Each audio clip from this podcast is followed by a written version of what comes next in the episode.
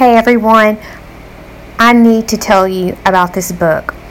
It's called My Jake by local author here in Henderson, John Voss. I cried my eyes out when I read this book. It is that powerful. It is about a little girl named Sam and how she meets a homeless man, and God gives her a passion for this homeless man despite her um, disease that she's battling. We'll come to find out God uses both of these characters in a way to show his love for them.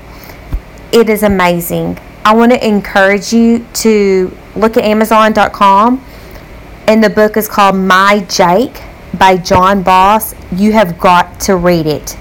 It is awesome, it's powerful, it's inspiring.